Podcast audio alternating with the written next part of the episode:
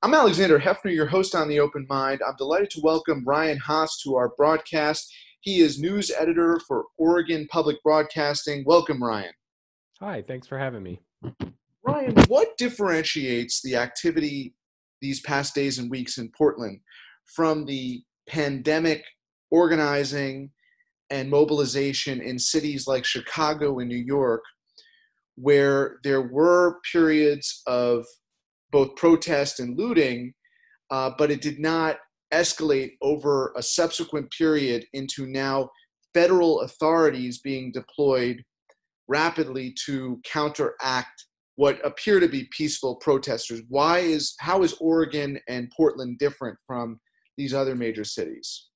Um, you know, I think that's an interesting question. I think uh, in a lot of ways, Portland Portland's protests have been very similar. You know, we've had continued protests over racial justice in the city for more than 50 days.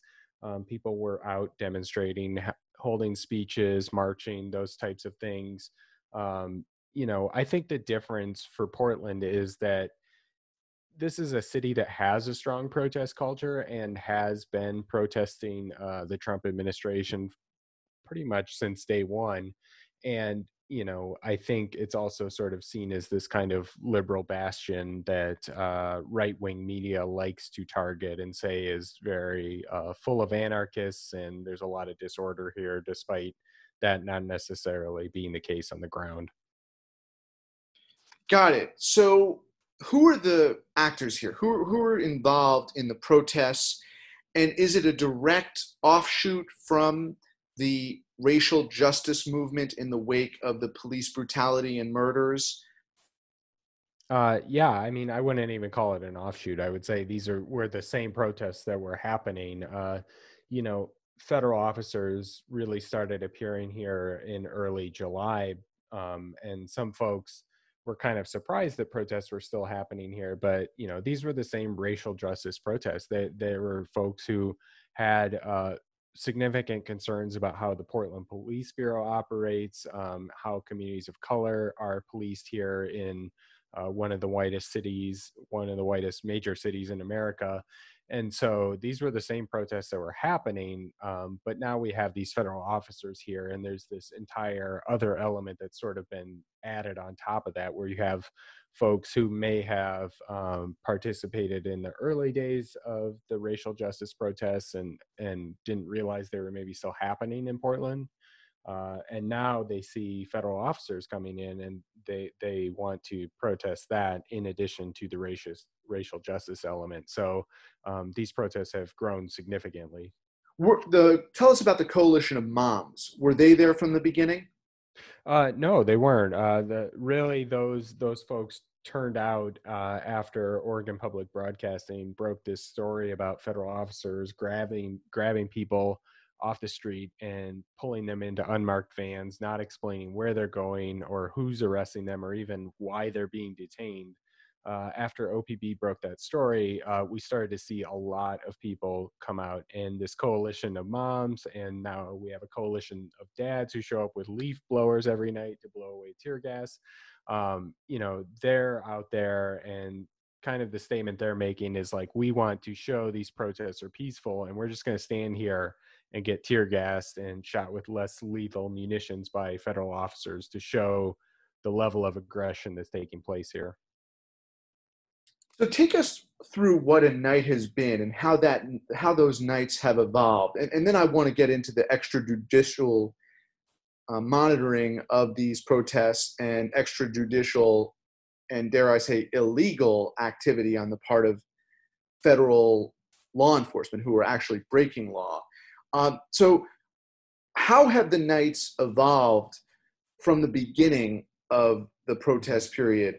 At what hour are the protesters being asked to cease and desist in essence and are they engaging any conduct that would ordinarily be considered out of bounds or illegal mm-hmm. in terms of trespassing on buildings that are shut down or graffiti or other things mm-hmm. that would be criminal criminally penalized uh, how how can you take us through kind of how sure. the nights have evolved?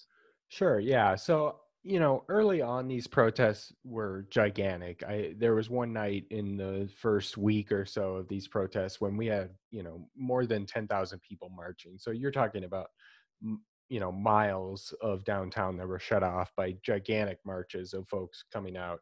Um, and there were there were lots of speeches and and folks just you know wanting to express their outrage at uh, police killings of Black Americans. Um, you know, over time, obviously, energy kind of dwindles. Folks get tired from going out every single night during during the protests, and the numbers of the crowds kind of dwindle down. Um, and the way these tend to play out overnight is, you know, folks will show up around, oh, I don't know, 8 p.m., somewhere in that window, and they'll often be dancing and food and speeches and, you know, just people out there uh, demonstrating. Um, typically, as the night goes on, uh, when the crowd gets small, or if some folks uh, perhaps start throwing objects at the at buildings or at uh, law enforcement, often those objects are water bottles or things that are, you know, not really going to hurt somebody, but are somewhat of a nuisance to federal law enforcement who are out there um, that's really kind of when you tend to see the evening turn. Uh, and that's, you know, somewhere between the window of 11 p.m. and midnight. Uh, we often see officers come out, either local police or federal police, and really start driving crowds away from uh, property uh, where people may have been, you know, spraying with graffiti or maybe they're shining lasers at federal officers and that sort of thing. So, that's really when things escalate and then it just kind of plays out over the night so you'll have this window from midnight to 2 a.m or 3 a.m where officers are kind of in these skirmishes pushing protesters around downtown telling them to leave um, and then just continuing to barrage them with less lethal munitions until until it ultimately breaks up from the doj this is called operation legend mm-hmm. um, what is their ostensible pretext, judicial or legal pretext, for the activity that they're taking? Are they saying these folks are disrupting the peace? And if so, explicitly, what are they accusing them of doing, these protesters? Past, let's say, 9 o'clock, 10 o'clock, when you say it starts to get violent. Um, so the stated mission from the federal officers here in Portland, anyway, is that their job is to protect the federal courthouse and other federal properties that are downtown in Portland. Um, and, and just to say, are they are they operating? Are the protesters operating on those grounds? Or is that where they're uh, starting? Uh, so no, oftentimes they're in a park that's directly across the street from uh, the federal courthouse. Now you will often see protesters go up to uh, either a fence that's been erected around the around the courthouse, or when the fence is not there, or perhaps if protesters have torn it down, they, they will go up to the courthouse itself um, and, and, you know knock on windows or hit things or spray paint. Um, and so federal officers say they're there to protect that property. Now, before this kind of became a national story, we would often see uh, federal officers pushing protesters blocks and blocks and blocks away from any federal property, uh, well outside the jurisdiction that they claim that they're trying to defend. Um, we've also seen arrests take place not on federal property. Um, so there is some question about whether uh, these officers are within their jurisdiction when they're conducting these operations. So what I hear you saying is that the the primary accusation is um, a, disrupting activity on or around federal grounds and um, per, potentially the defacement of those of those properties. Um, now, what you reported exclusively was that um, there was little to no transparency in terms of who was being kidnapped, essentially, who, who was being removed from the grounds. They were not wearing name identification badges, they were not dressed in uniform. Mm-hmm. And as we record this to date, that continues to be the case, Ryan? Yeah, I mean, these officers continue to come out in camouflage uniforms that just simply say police on them. Uh, you know, Customs and Border Protection Chief Mark Morgan was uh, speaking the other day, and he said, "Well, these officers do have patches," and he pointed out, uh, you know, these tiny, tiny little patches that are also camouflaged and sort of just blend into the uniform. Um, and you know, I, I think at night and in a situation that's very chaotic, it's very unrealistic to say that's an adequate identification of an officer. Um, these officers also don't have identifying numbers or names on their uniforms. Uh, you know, the the federal government has said they're afraid of officers being doxxed or their names getting out there.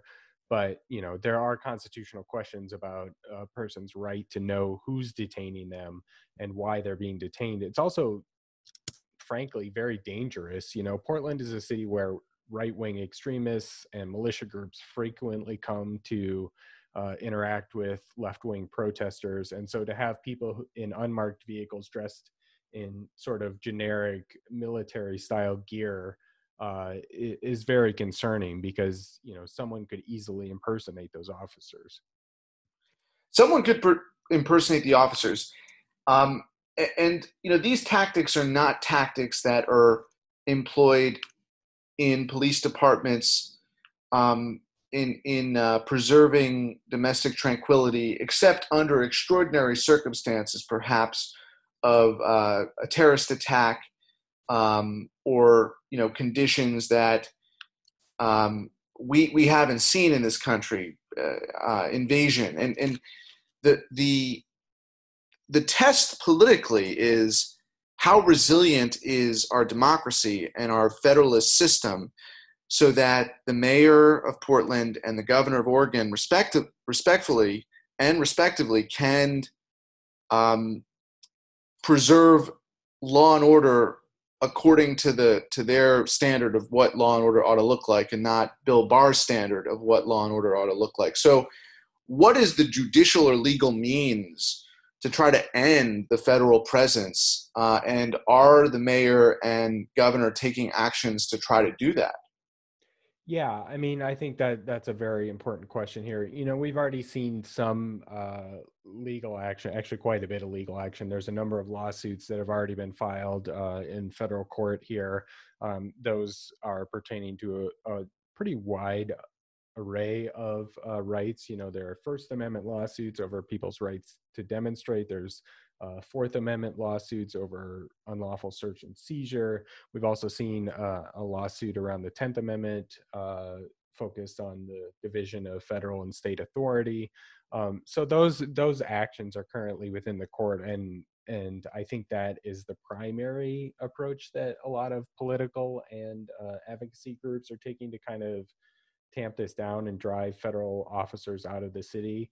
Uh, the governor and the mayor and federal lawmakers from Oregon have all called on uh, the Department of Homeland Security to pull their officers out of here, saying this is only escalating this situation and they're right frankly you know protests were kind of on the decline here before federal officers showed up you know maybe 100 people would turn out at a night and now we're seeing thousands upon thousands of people coming out and saying we do not want this type of policing in an american city and how successful do you think that recourse will be uh, you know, I think that's an open question. I, I don't know if the Trump administration is very open uh, to changing course. I don't think they're accomplishing the mission that they they set out to accomplish, um, and I think that this is only going to continue until something shifts there. But from what I have seen, both the Department of Homeland Security and Customs and Border Protection, which is one of the main agencies operating here, they have not given any indication that they plan on backing down. And they've even sort of doubled down and said, we're going to continue to do this until Portland protests stop, which I think is unlikely. And popular support for this smaller cohort is on the rise, stable, or declining in response to the national coverage of this story? Hmm. I think it's I think it's on the rise, honestly. I mean, at least I can only speak for being in Oregon, but I think folks um, were definitely taken aback at the reporting we did and at the reporting many other uh, media outlets have done since and just the level of federal aggression that's taking place here um, you know it ultimately comes down to a person person's perspective on these protests you know i've seen some people say like well protesters are throwing stuff or they're spraying graffiti that's illegal and therefore they're subject to this. But by the same token i've seen many other people say you know is throwing a water bottle at an officer dressed in full riot gear uh, opening you to a response of military tactics being used upon an entire crowd of people and and many people are saying no that's not an adequate response Portland also is the birthplace of an anti fascist, anti authoritarian movement. It's not the only birthplace, but it's one that is particular, particularly perceptive to the militarization of the police force, right? Yeah, I mean, the Portland police have a long history of being very aggressive with protesters here. And I think that has only created o- over many, many decades, even created a strong protest culture here and folks who are very concerned with uh, strong arm police tactics. And so, you know, I was reading a piece in the Guardian this morning, and and one of the folks quoted in it said, you know, the Trump administration came into Portland hoping for an easy win, and it, you know, it has maybe stepped in more than they bargained for, just because Portland's culture is really really against this type of authority and i don't i don't foresee them uh, backing off. It does take two to tango in the sense of incitement and the fact that the black lives matter movement in response to the floyd murder has tangibly pronounced itself and its objectives and now this is more about an objective within the response to the protest than an objective for the Portland Police Department uh, or the militarization of police broadly. And in that respect, the kind of taunting nature and incitement of this is still the reality. Uh, and, I, and I'm wondering to what extent within the movement of the protests now, there's any effort to try to legitimize the political goals in in verse, in in writing, in a way that would um, would reduce the appearance that this is just about skirmishing and sort of escalating the skirmishes. Mm-hmm. Um, you know what I mean? Yeah, yeah. I I mean, I think the protest movement and I totally understand like from a national perspective, it's kind of hard to to know what's going on. I I do think the protesters here uh, continue to push for uh, particular changes and reforms within the Portland Police Bureau, you know, and there's obviously differences of opinion among different demonstrators. Um, but you know they've continued to push for things like removing funding from police officers to uh, reinvest in community. Uh, they want more mental health services and less police interaction with people who are experiencing homelessness in this city. Um, you know, and there's also a lot of political pressure on the mayor from from these demonstrators. Um, you know, we are in an election year here, and the mayor is due for uh, being on the ballot, and so some folks want to see that change in leadership here. Um, so there are goals among the protesters, but there are also, as you're saying, you know, there are a group of folks who are really focused on going out there at night and, um, you know, antagonizing the federal officers into an overly aggressive response. I think that's that's a protest tactic that that they're taking because they, I think the political calculus they're making is that eventually people see the level of violence that's being perpetrated widely upon crowds and indiscriminately and sort of will reject that eventually. Let me ask this as a final line of inquiry. There is speculation, not so much within Portland or the Northwest, but that these are tactics that are a preface to or a prelude, prelude to a federal takeover of cities in anticipation of the November election, and that there is really a specific um, specific malfeasance in in in sort of deviously devising this mm-hmm. um, and trying to scale it up in major cities and then intimidate voters. Uh, do you think that that is accurate and and and that that is possible? Um, I mean, it's possible. I think anything's possible. Um, I, I think it's hard to say. I don't know necessarily what the goals of the Trump administration are. I do think the federal officers here are looking for conflict, um, and whether that is simply as a distraction to uh, the president's sagging poll numbers or the inability to deal with the coronavirus pandemic effectively, um, or whether, as you're saying, it's some larger goal to intimidate voter turnout in uh, liberal cities. That that could also be. Um, what I will say is that we've seen such a strong response from political leaders here and from the community that I don't know if this is a winning tactic, regardless of the goal. I think um, there's been a pretty round rejection of uh, federal presence here, and folks do not want to see uh, men dressed in camouflage walking the streets or grabbing people off the streets. It's it's just not an American value. It's not what most people support.